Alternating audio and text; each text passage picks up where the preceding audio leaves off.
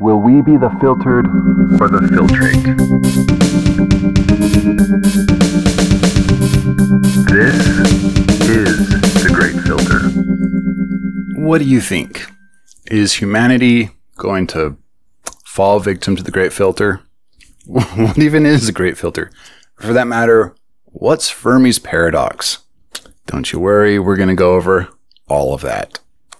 So, first things first, let's tackle Fermi's paradox. This is something I think that has been misunderstood uh, on multiple levels. And in order to understand Fermi's paradox, we need to first understand the Drake equation. Okay, don't worry, I'm going to explain all of this if you don't know what any of this is. I'm going to explain it so that anybody who's listening can understand it. Now, the Drake equation was formulated by a man named Frank Drake. And the idea behind it is to come up with a formulation that could give the best guess we can muster as to how many civilizations are within our galaxy, the Milky Way, and with which we might also be able to communicate. Okay, so it's a probabilistic sort of this is our best guess.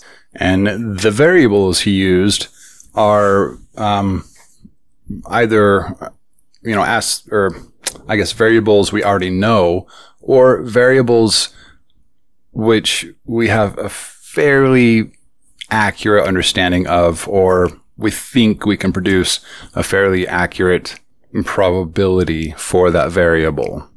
Okay, and so the variables that we're talking about are um, one, the mean rate of star formation, and I'm I'm just going to read these off um, from uh, from Wikipedia.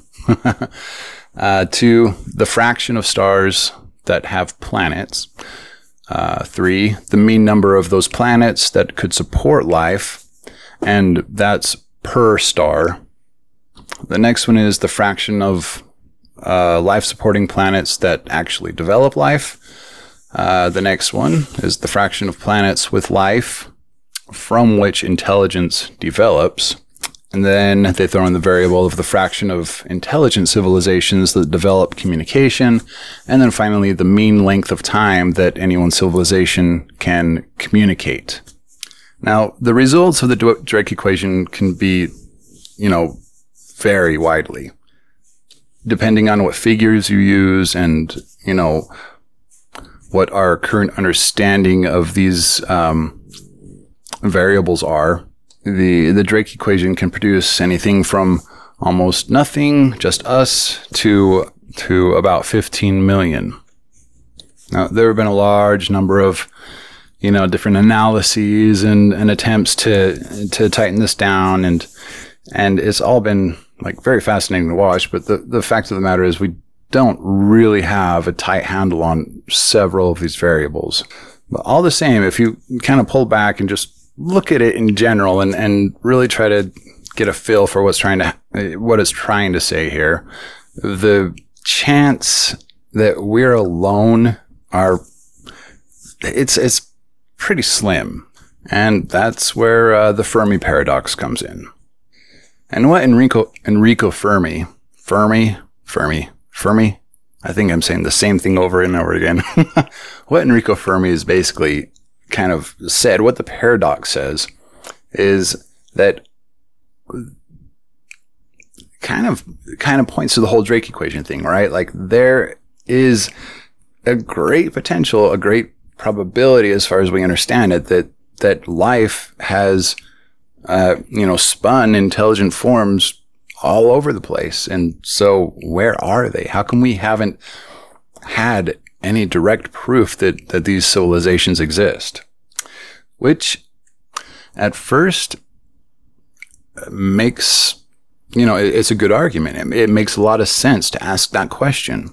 Now, UFO enthusiasts aside, even, even if you're a hardcore UFO person, you've got to understand that that there, there's no actual proof, you know, or at least if there is, there is not something that's been made available to the public. So, from a scientific perspective, from the mind of a scientist, seeing this as it is, the question of, okay, our our galaxy, the Milky Way, should be teeming with life, and there should be at least several million civilizations that have reached or surpassed our level of intelligence, meaning there should be civilizations out there with which we are capable of communicating or at least seeing signs of, of, of their intelligence. And the fact that we can scan the skies continually and not see anything. I mean, there, there are some exceptions. You know, there's the wow signal and there are a couple of other little odd anomalies that they're, they're not evidence. They're questionable things. They're interesting things, but uh, they don't necessarily point to an intelligence. Even though we can do all this, we, we can't, you know, decisively say that oh, we've found intelligence. We've been in communication or anything like that. And that in itself poses a problem. And the problem goes like this.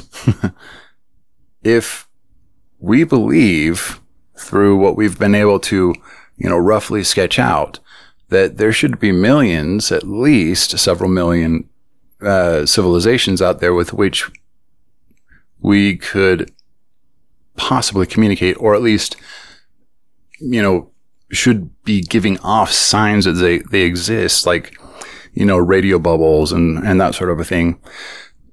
Yet there is nothing. It's silent out there. So where are they? Where are all of the, these intelligent beings? But there's, there's a mild problem with this. And the problem is, this isn't a question asked by, how do I say this? You need to sort of step back and look at what has happened. Why are we asking this question? Uh, uh, from what perspective are we asking this question? Now, humanity we have made the majority of our technological advances over, you know, the past couple hundred years. That alone should call this, this Fermi paradox into question. And here's why. To think that we've got it all figured out and to think that radio communication is the only possible type of communication available to any intelligent species. And to think that, you know, we've got this whole particle physics thing um, on lockdown. You know, we've got all of our equations and sciences. We, we've got things pretty locked down. We should be able to understand most things that are happening out there.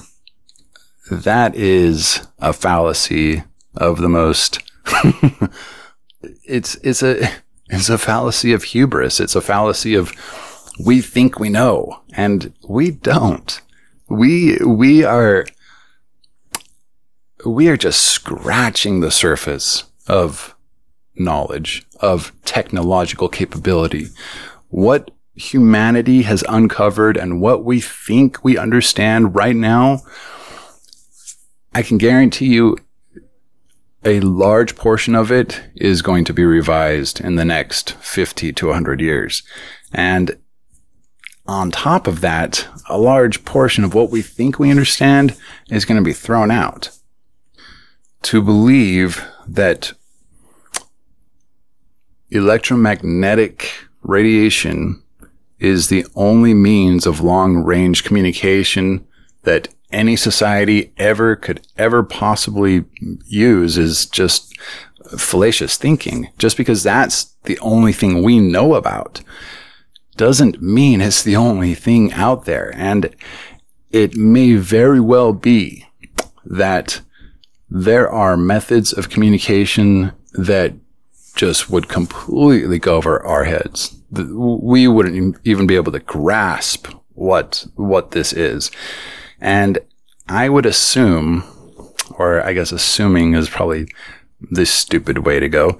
I would surmise, I guess, that it is quite likely that some mechanism out there that we haven't even begin, you know, begun to, to uncover is something that most civilizations, you know, the, the, the radio, the radio era, right, where radio is used in a, with in a civilization, where radio is used as a means of communication. I would bet this is a fairly short-lived um, sort of thing, kind of like, oh, what's a good, uh, I guess, kind of like landlines or um, 56k dial-up, right? Uh, when when modems first came became a thing, and everybody had their 56k uh, dial-up modem, you know, just because that was the peak of our technology at the time, doesn't mean that that's where our technology peaks. It means that that is what we used at the time, and now we've got broadband and we've got uh, we've got communication devices. What are they called? I, I forget what they're called. The the uh, the uh, the laser relays. Oh my gosh, they're they're super high speed, high bandwidth, um, photonic devices, right? And that would have blown people's minds. You know, 30 years ago, 40 years ago, it would have completely gone over their heads. Just the technology itself used to do that. It, it would have been something so alien to somebody, you know, that when 56K was the cream of the crop.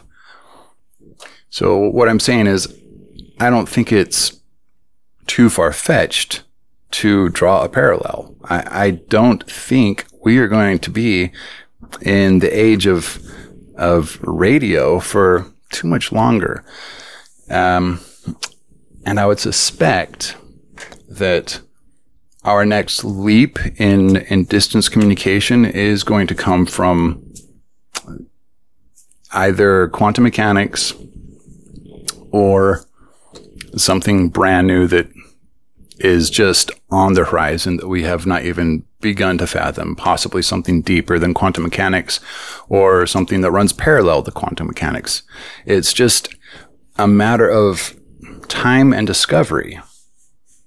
But it, it's pure, it, it's not just hubris, it's, it's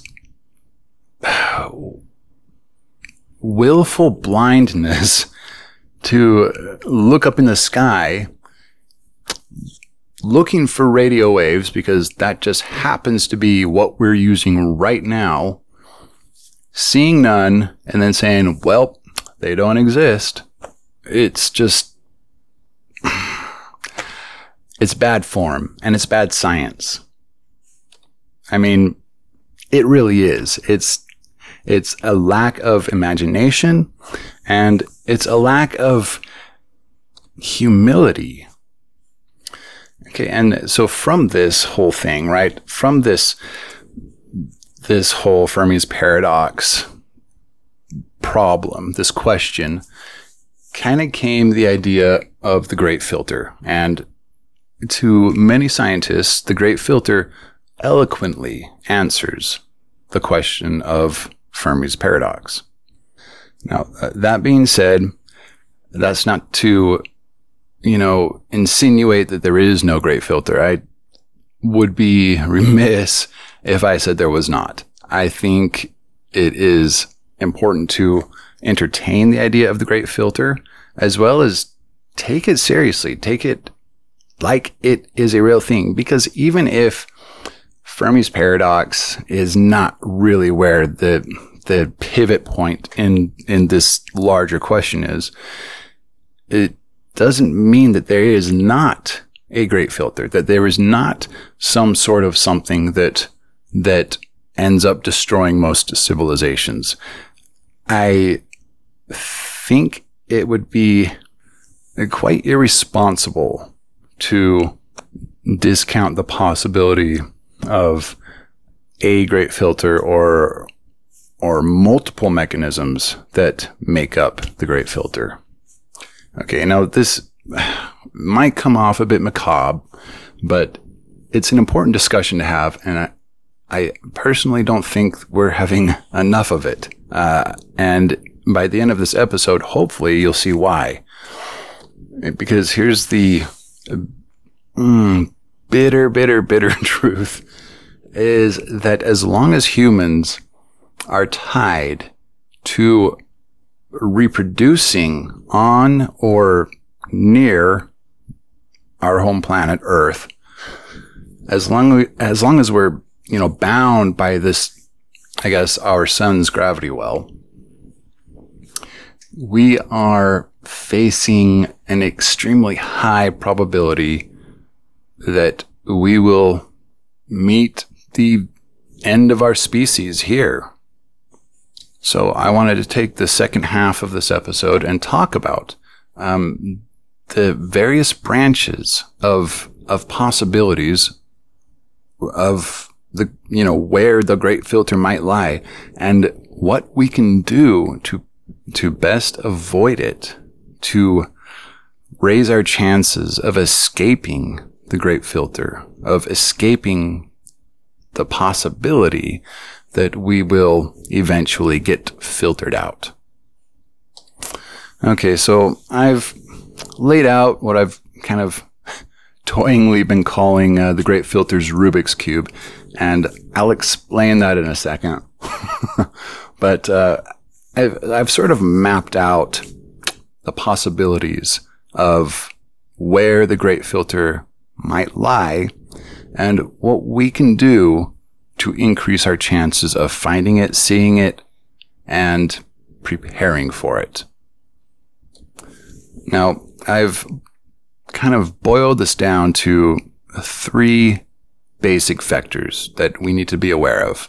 Um, and each, each of these three vectors has three basic elements to each vector, uh, which is kind of why um, I'm calling it the Great Filters Rubik's Cube, because a Rubik's Cube is a 3D object, right? Basically three vectors, X, Y, and Z, of three elements each. So it's a three by three by three, which is exactly what the Great Filters Rubik's Cube is. It's three vectors of three elements each. So, um, let's, let's break this down and I'll explain each vector to you why it is uh, that I chose that and why I think these are about as fundamental as you can get when it comes to trying to prepare ourselves or trying to convince, others to, um, you know, that preparing ourselves is probably the best course right now. Okay, so the, the first vector is called the intention vector. And the three elements here and th- these are properties of, uh, I guess, how, how would you explain it? From our perspective, these are properties that would best describe um, a way to identify or categorize what the great filter is and, and how it might come at us. Okay, so vector one, intention vector. And the three elements are um, element one is uh, it's an event influenced by an intention or an, intel- an, an intelligence, meaning that um, if it's under this heading, the great filter is a uh, just that. It's an event that's brought on by another intelligence or ourselves. Anything, any kind of, any kind of event that is brought on by intelli- intelligent design or manipulation or, um, you know, an intelligence coordinating different things. Okay. And so the second portion of this first vector is that uh, whatever it is, whatever the event is, it is not intelligently uh, orchestrated. So it would just be a natural proceeding, and uh, a natural disaster, or an you know just a natural event. And the third element to uh, the intention vector is uh, that it, it is an anomalous event. It doesn't fit under either category. Um, it doesn't fit under an intention driven event or a natural process. And the only reason I'm including this is because I'm leaving room for the possibility that there is something else out there that wouldn't fit under either one of these that we just either can't comprehend or um, that we just haven't discovered yet. Because not having this, not having the anomalous event in there, leaves us open to the possibility that such a thing might exist and thereby leave us open to that particular uh, attack vector, no matter how minuscule the probability of its existence. All right. Now, the second uh, Rubik's Cube vector is the awareness vector. And the three elements here are obviously these have to do with awareness, right? So the first, uh, the first element in the awareness vector is um, that what the great filter or whatever it might be um, is within our field of awareness. It's something that it's either uh, within our right our direct field of awareness or in our periphery. It is something that we are aware of, or at least the possibility of, on some level, whether fully or you know on the sides in the periphery. The second element is that it is outside of our uh, field of awareness. It's something that we just are not aware of at all. Period. and the third one is again uh, an anomalous event. Um, it's neither within our field of awareness or outside of our field of awareness, but some other category related to this vector that we either have not yet discovered or cannot possibly comprehend. Okay, and last but not least, um, the last vector of the Rubik's Cube is um, influence. Okay, the field of influence. So, just like the other two, uh, the first element is that uh, whatever it is, it is within our field of influence. It is something that we can do something about. It's something that we can influence or have influence over. The second, just like the other previous uh, uh, vectors, it is outside our field of influence. Even if we knew about it, we couldn't do anything about it. It is something that is completely outside our capability of control or influence. And the third one, just like the previous two, is that it is an anomaly. It is anomalous. It's outside of, it's not within our field of influence. It's not outside of our field of influence. It is something anomalous that we either cannot comprehend or have not yet discovered. So those are the three vectors with which we need to begin our study or analysis of the possibility of what the great filter is and what, if anything, we can do about it uh, under which cir- you know under which situation or circumstance. Okay, so if we're going to break this down, there are actually 27 combinations of these three because each each of these three vectors kind of just like with an actual Rubik's Cube has its own direction. Okay, so uh, this is a three dimensional sort of vector space. And if you break it down and look at these, these 27 possibilities, there's a surprisingly frustrating, uh, in your face conclusion.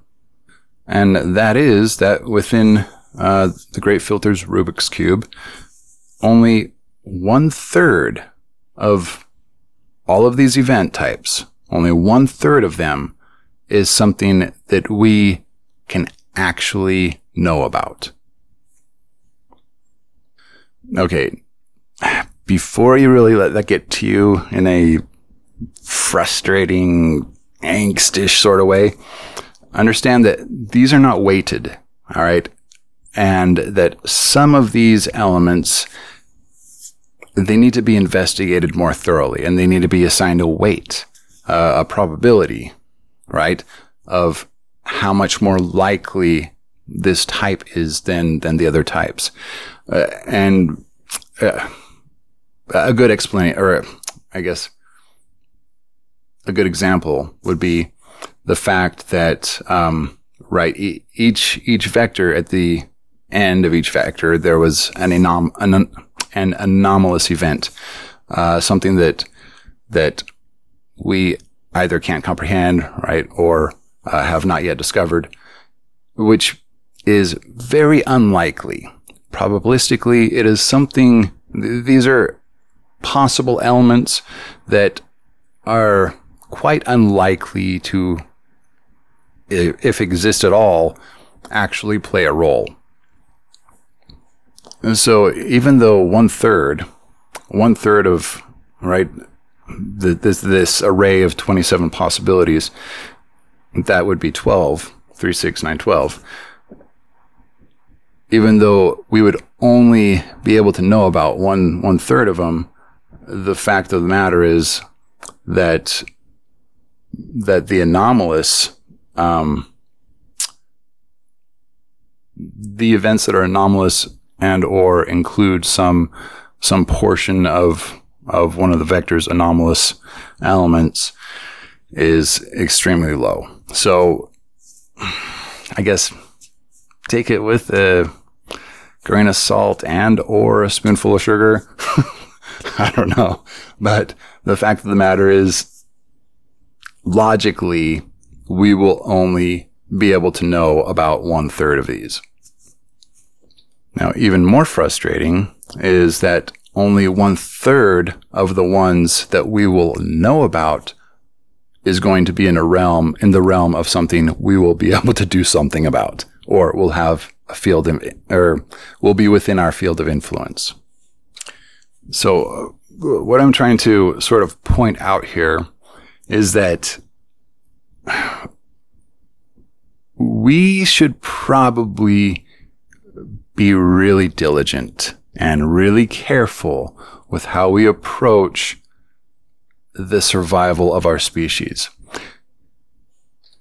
And my whole point here is I, I, you can go ahead and write this all down and write, draw out your own chart and, and kind of look at this and analyze this, which I recommend. It's interesting to do it. And it's, I, it, there's a lot of information in just a simple chart like this.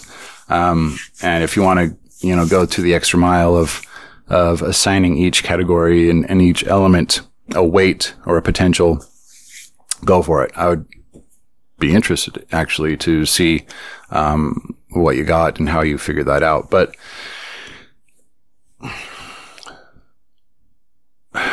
what I'm trying to say what I'm really trying to drive home here is that we are squabbling about the stupidest possible shit you could be squabbling about.